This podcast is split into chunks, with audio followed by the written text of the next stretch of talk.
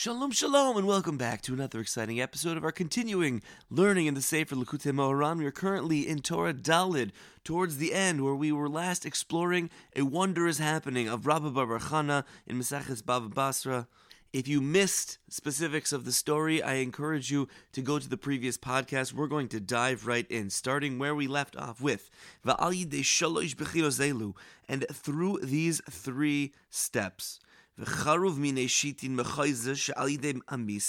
that it, meaning the fish we were speaking about, destroyed 60 cities. This was through death. Hainu vidui devarim, which is verbal confession in front of a Torah scholar. That elevates the malchus, the spiritual kingship, from amongst the other side. We'd spoken about this idea of the good side, the positivity, the kindness, and the other side, literally, Sitra Achra is the other side, the side of negativity, the side of evil, etc. And through verbal confession to a Talmud Chacham, to the Tzaddik, we're able to elevate that malchus from the side of negativity and bring it back to its rightful place. That tzaddik and the righteous person, horalo es yashar, is able to instruct this individual who just made confession in front of him back to the straight and proper path. Like it says in the Haftarah, the reading after the Torah reading of the first parsha of the whole Torah, Achariv hariv gvais, and I will destroy the mountains and hills. What does this mean? Remez al churban memsheles akum. This is a hint to the destruction of the rulership of the non-Jews subjugating the Jewish people. Ivrim. And then a little bit later, it says that I will lead the blind on a path that they do not know of. And this idea of the blind being led back on the proper path is this idea of the righteous individual who can properly direct us to the correct path. And this is the idea of the crossroads that we learned about earlier in the Torah. Vishisin and you had 60 cities in our story. What is that? Remez, this is a hint, Al Aliyas Amalchus, to the elevation of the kingship. Dichsiv as it says in Shir Shirim, Shishim Hema Malachos. There are 60 queens. Each of these queens is in reference to the Malchus de the holy palace. So each of the cities that was destroyed in our story is a reference to another kingdom that exists and was destroyed. And 60 cities came and ate from it, it being that large fish.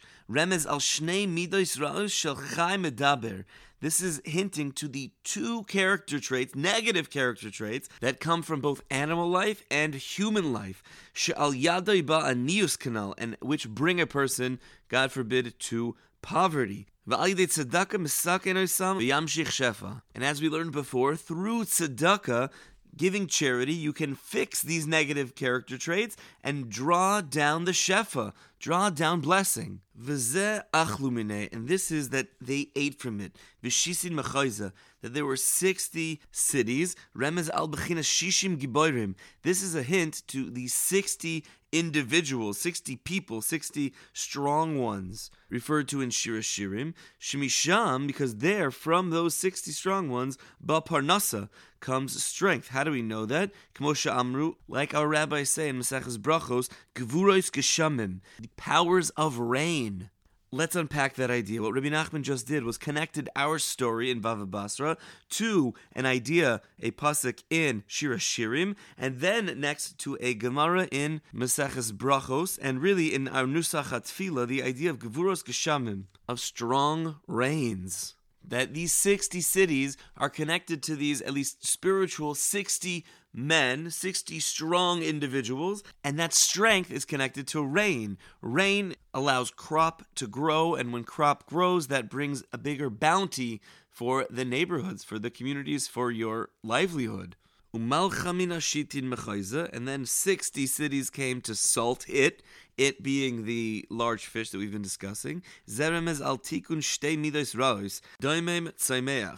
This hints to the rectification, the fixing of those two negative character traits that come from both the mineral world and the plant life.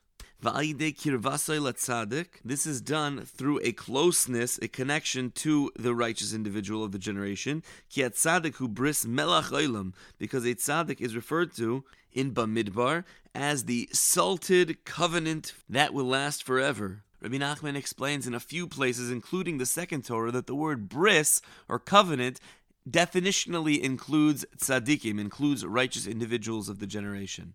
Additionally, he will connect later in Likutei Moharan this concept of salt and how that can negate, that can fix or sweeten the challenges of life and physicality and the challenges that come from that. So, in our story here, when we're discussing the idea of salting this fish, the salt is an allusion to the tzaddik, to the righteous individual, and the salt is connected to the bris, the eternal covenant that we have with Hashem, and how that covenant and through the closeness to the tzaddik can make our lives, our physical lives, a little bit better by breaking our negative character traits.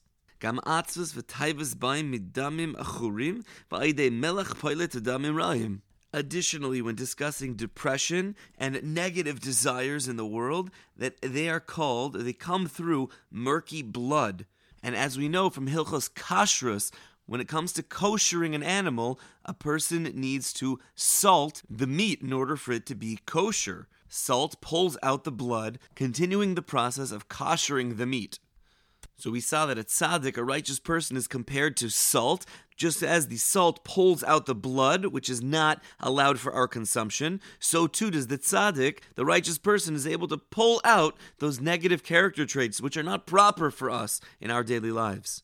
Vishitin Mechaiza, and these 60 cities, Zeremez al Shishim Oisios Shabirchas Kohanim, Shehem Beyad Tzadik, Kemoshe Kasev Brachos Laroish Tzadik these 60 cities are hinting to the idea of the 60 letters that are contained within the blessing of the priests, the priestly blessing, which are upon the hands of the tzaddik, as we see in Mishle that the blessings are upon the head of the tzaddik. The tzaddik is inherently connected to blessing.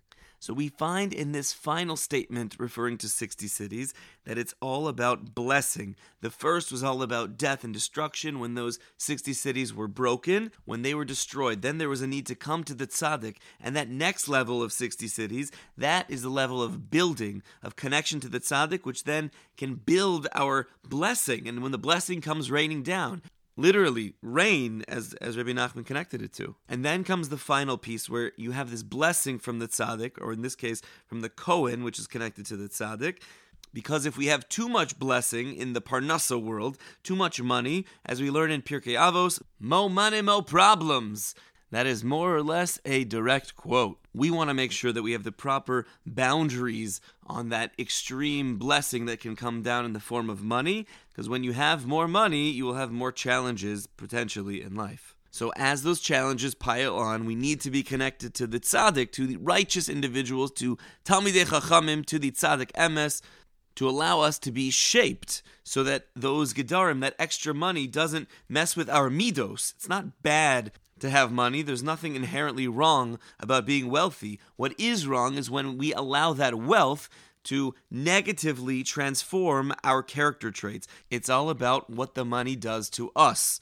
If it turns us into a person who's able to give more, that's incredible. If we're able to help others, that's incredible. If, God forbid, it messes with our character traits to turn us into a negative person, so that's an issue. And we have to be connected to the tzaddik, which is connected to the birkas kohanim, the blessing of the Kohen, which can then ensure that the money we receive is being used for the best of ways, as opposed to, God forbid, messing with our character traits. Umalu mechad galgala mishcha. The next part of our story talks about from one eyeball they were able to fill 300 kegs of oil. So garbe mishcha, these 300 kegs, what's the story? Zebechinas adas. This is the concept of knowledge. Kishem mishchas chaydesh, because this verse in Shemos refers to the holy anointing oil, zebechinas seichel, and this is connected to one's intellect. Utlas mea, Moshe, and the 300 is the concept of Moshe Rabbeinu, of Moses. Shehu bechinas ma, shatzadik haktin es atzmai, bechinas ma. This 300 that is Moshe is the concept of the tzaddik, of the righteous person, contracting himself to the aspect of ma, of what. Moshe is spelled mem shin hey. Shin, which is the middle letter of Moshe, is the numerical value of 300. So there's one level of the reference to 300, and when you pull that out, you're left with mem and hey, ma. There are three concepts that a tzaddik needs to constrict himself. Kamosha Kasev, like the pasuk says, Al Yishalil Chacham Gibor Va'ashir. That the wise man and the strong man and the rich man should not be praised. Nimsa, we find, we find in each of these three steps that then a person can become ma. These three character traits are a way that the world judges people. How smart are you? How strong are you? And how wealthy are you? That's not by accident. Both of these three pillars are able to take a person and allow him to be awesome in many different ways. They also can destroy a person if you let your intelligence or your strength or your wealth dictate your actions as opposed to the truth of the Torah dictate your actions, something is going to be off. Our job is to be like Moshe Rabbeinu, who had these three qualities. He was unbelievably intelligent, he was unbelievably strong, and he was unbelievably wealthy. And through those three, he was able to negate them and totally give himself over to the Ein Sof that we had been exploring about before. When you look at the letters Mem, Shin, and Hey, so that Shin, that 300, has three branches. Each of those branch, branches corresponds to one of these personal traits, and he was able to totally pull them out meaning his wealth, his strength, and his intellect, had nothing to do with how he would act. Moshe Rabbeinu ultimately recognized everything that I get is for the good and it's all from God. So therefore, all of my wealth and all of my strength and all of my intellect, it's not about me and letting people know how great I am and everyone should praise me. No, it's Hashem gave me these blessings, so I get now the opportunity to share them with the world. And if not, I'm making a terrible mistake. Moshe Rabbeinu was able to pull the shin out of his name, leaving mem and hey, ma, what? Meaning, what am I? Says Moshe Rabbeinu, I am a total sense of nullification to the Almighty. ועל ידי זה יש לו הספשטס הגשמיאס ומדבק באור אינסוף שאין שם שום שינוי רצון, אלא השם הוא האלוקים. And in this way, a person is totally able to pull out from anything physical and totally connect himself to the or Ein Sof, to this e- eternal light. And because there, there is no change in Ratzon. There's only that Hashem is the one God. As we learned about earlier, when it comes to the Ein Sof, there's no positive and negative, there's only good. And that ultimate clarity of knowledge is what we're attempting to achieve. Hainu, namely, Kulu Atoiva Metiv. This is going back to the beginning of the Torah, where everything is for the good. Chad Galgala De'ena. And this is the concept of this one eyeball. Kamuva be'idra, as is brought in the Idra, which is a section of the Zohar. Ulazimna da'asi yishtachach ba einachad derachame. Zebachinas kuloi hatov hametiv. That in the next world, in the time to come, when Mashiach comes, there will be one eye of compassion. And this is the concept of everything is for the good. One eye, meaning as to the exclusion of two, both good and bad. We're seeing only one, that of compassion. We're going to stop here. This Torah has been unbelievably challenging and unbelievably deep. We're not done yet. Please God, we will pick it up in the next installment, which promises to be the final shiur in Torah Dalid. Wishing everyone a beautiful day.